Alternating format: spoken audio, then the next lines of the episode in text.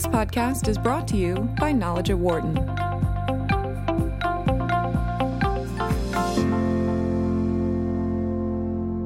The White House has lifted restrictions on short term health insurance plans.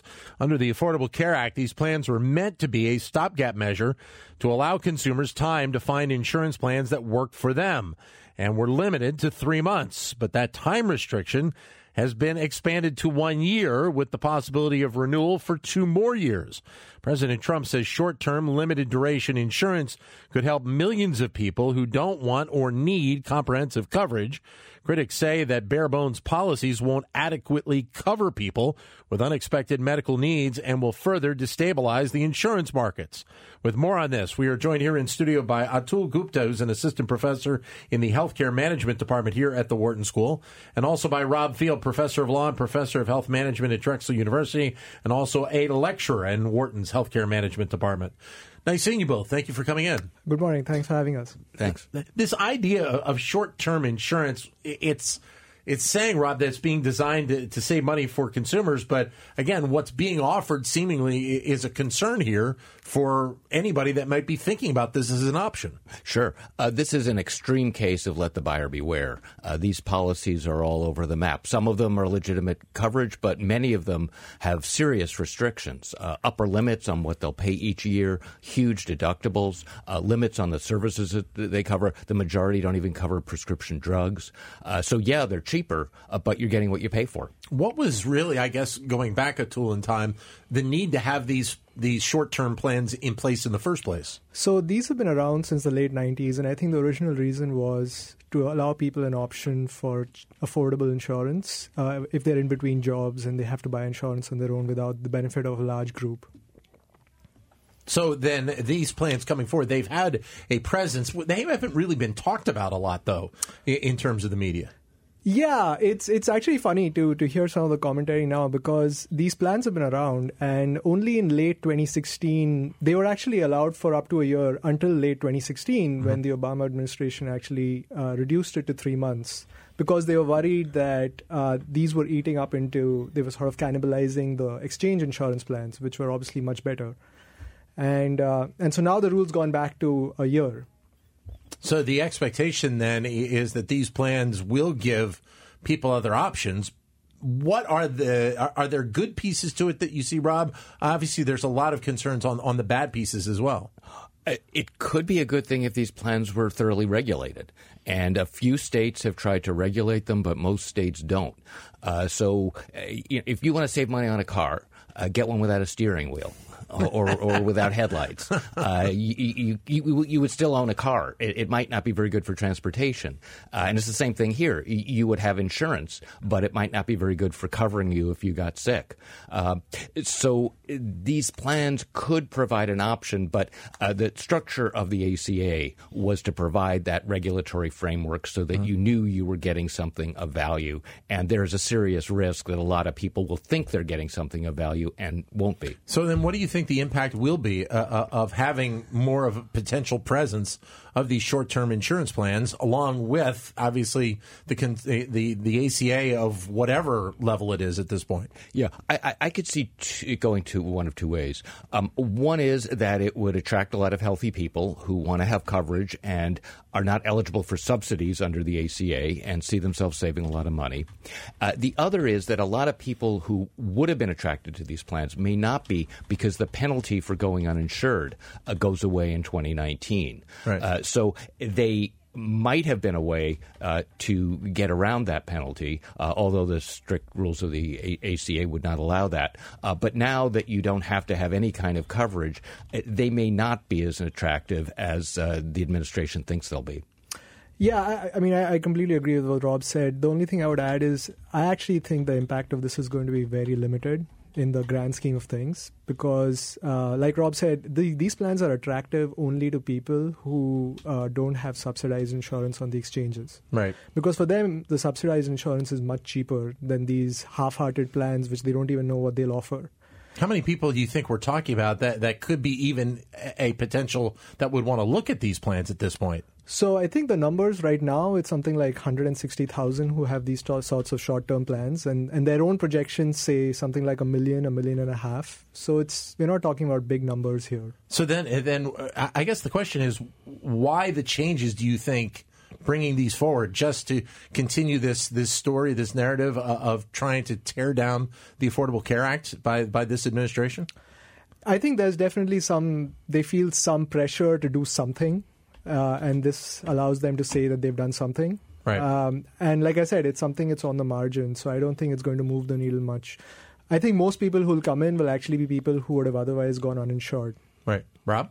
Yeah, um, I, I, think it's part of the strategy of death by a thousand cuts, and this is, uh, as Atul was saying, a relatively minor cut. But you put this in the context of some of the other damage that's been done, and it, it's cumulative. Um, if you look at many of the things, the, the, association health plans, for instance, that, that were enabled uh, a, a, month or two ago, um, and the the end of uh, certain kinds of subsidies uh, and threats to to reinsurance and and to risk sharing. Um, they all serve to try to spook the insurers, yeah. uh, make it more likely that they won't want to stay in the markets, make it more likely that they will raise rates, uh, and destabilize the ACA that way. Uh, so I think standing alone, this is minor damage. What do you think? I mean, what's the reaction of the insurance companies to, to having these plans? Yeah, they're not thrilled about it. Uh, they've actually been doing well recently selling Obamacare plans. Uh, a lot of companies are re-entering the market. Uh, rate increases are much less than they had been, and in a couple of states, are actually average rates are actually coming down. Uh-huh. so they are not supportive of this at all. That's all.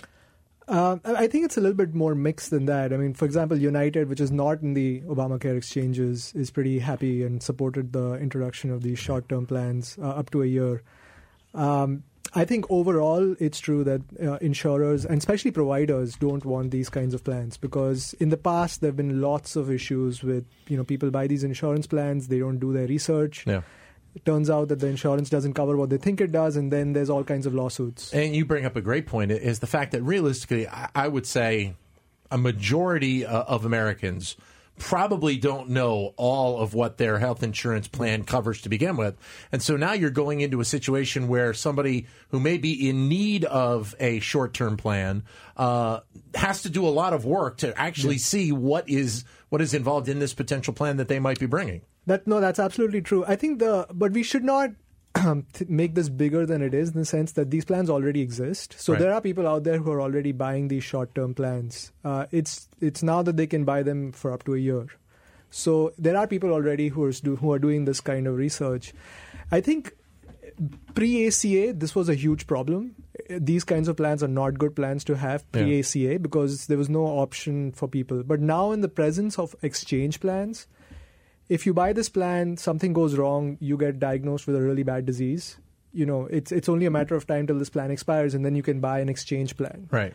So I think with the presence of the exchange plans as proper insurance, these plans are, you know, like you said, it's minor damage. Rob. Yeah, yeah, I, I agree. Um, I think that, uh, as, as, you said, uh, once people get sick, uh, they will discover that they need real insurance, and they now they may have to wait uh, until the next open enrollment.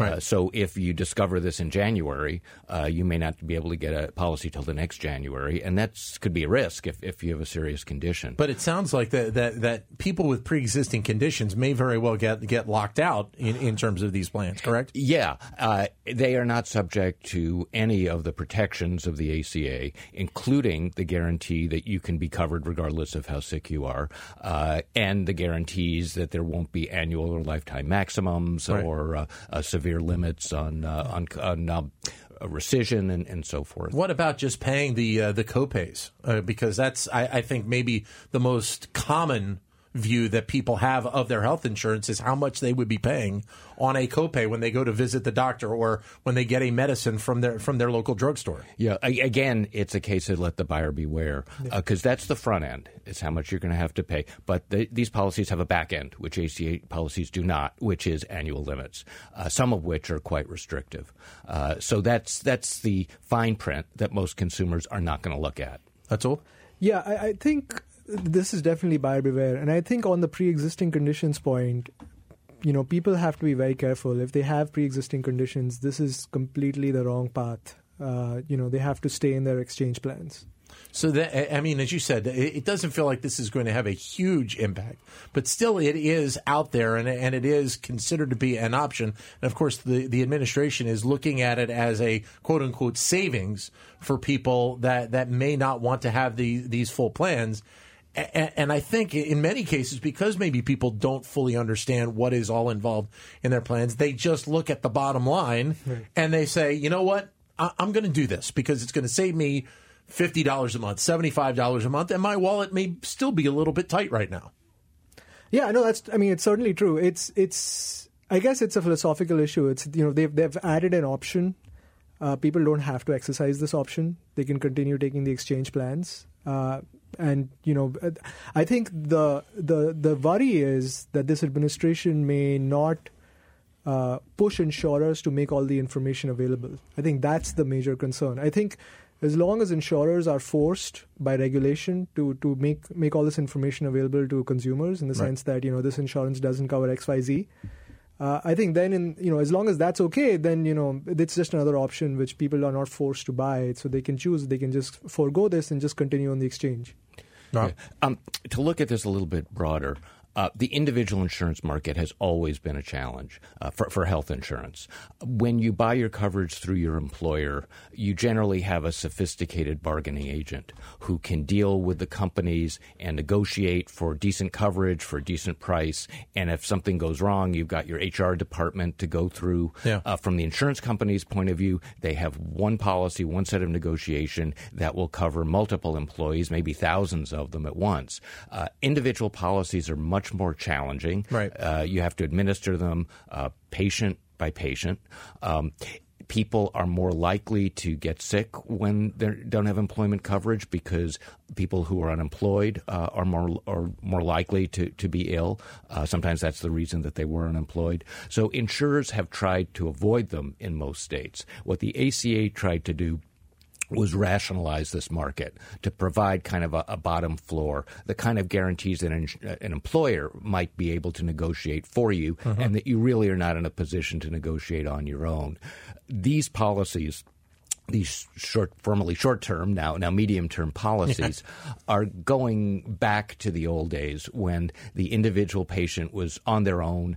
Uh, it's very tough to read an insurance policy, even if you're an insurance lawyer. They, yeah. they a lot of them make uh, no sense. Yeah. Uh, so it is uh, putting us back into that tough situation that the ACA tried to rationalize. So then, how how important? You mentioned uh, the the states trying to regulate some of these plans. How important does do they become in this? This entire process if you know obviously we're going to see these as as potentially a greater option for some people. Yeah, I think the states uh, potentially are extremely important.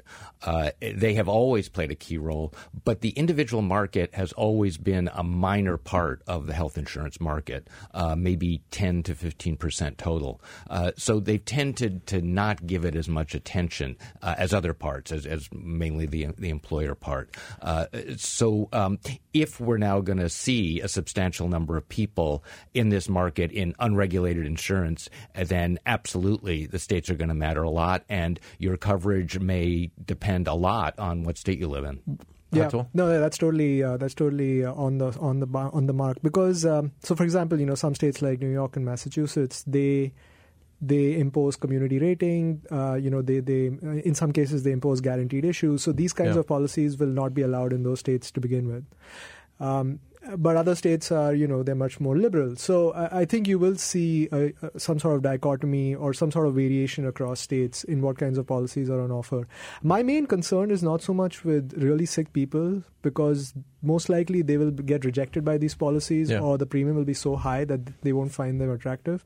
The, the concern really is for people who think they're very healthy and who look healthy, but then something goes wrong and then they become sick midway those are the folks who will get shafted by these policies. Um, and so, if, if, you know, as Rob said, if if you get sick in May and then you can only move to a proper insurance plan in December, yeah. that could be a very long six months. Rob, yeah, uh, the other people at risk are the providers. Um, you may not realize uh, that you have a low limit uh, until you've blown through it. And at that point, if you've run up hospital bills or doctor bills, Yeah. uh, you're going to have no way to pay them, and the provider's going to be left holding the bag. What does this mean for the medical community? For the for the doctors, for the hospitals, what what what is how does this impact them? Yeah, uh, I, I, I, I think that this is a risk. Uh, for the most part, the, the hospitals have been supportive of the ACA, uh, particularly the Medicaid expansion. Yeah. Uh, physicians have been more mixed, uh, but I think for, for some of them, uh, there is a risk uh, that they may provide services, and then after the fact, the patient discovers that they don't have coverage, uh, and there's no way they can get paid. Yeah, the only thing I would add to that is it depends to some extent on what kind of people take these plans. If it's people who would have otherwise gone uninsured, then in either case, you know, the, the hospital would have been providing uncompensated care.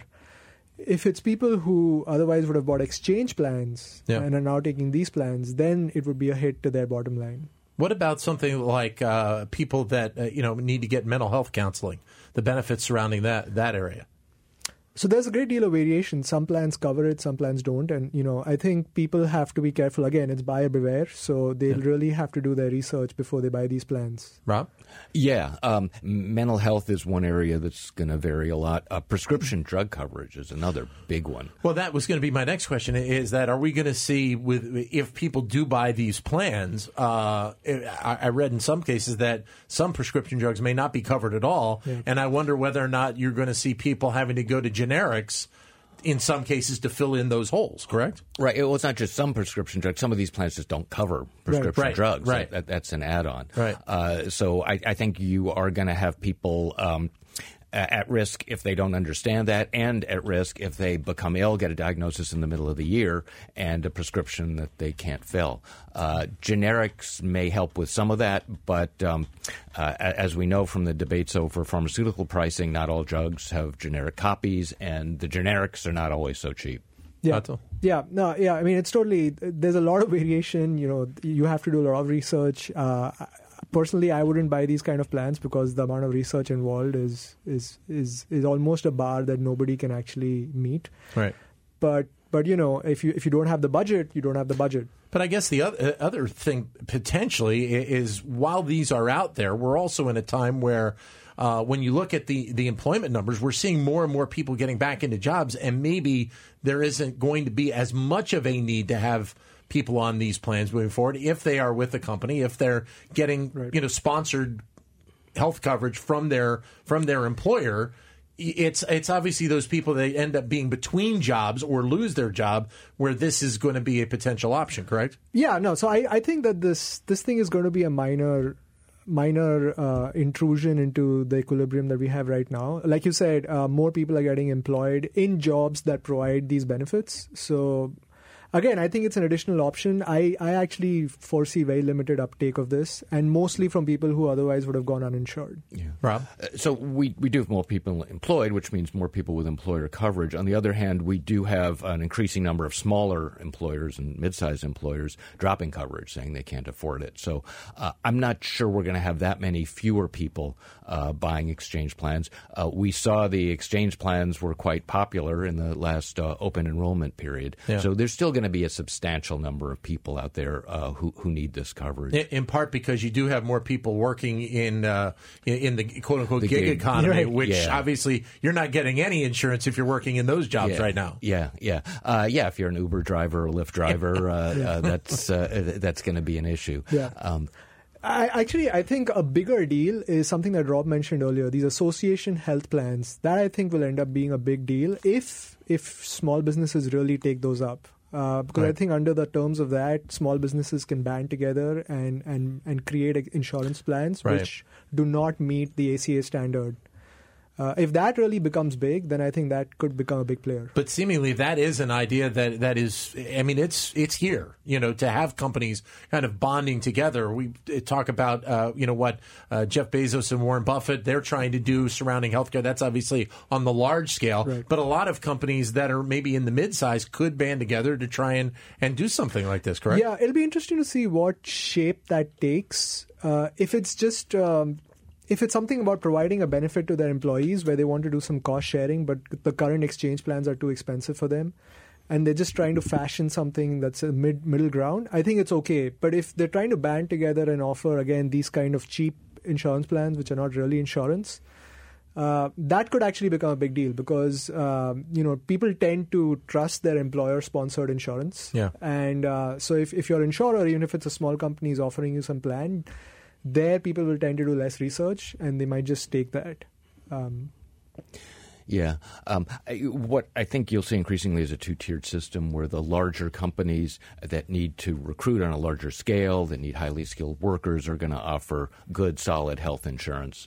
Um, you see them doing this more and more. Uh, it's some of the smaller companies that might not have been able to offer it that will offer this instead. Uh, it's probably better than nothing, but again, you have employees who may find out that their covered yeah. expenses uh, were not covered. But really, when you get down to it, if somebody's thinking about something like this, it, it does have to be, you said buyer beware.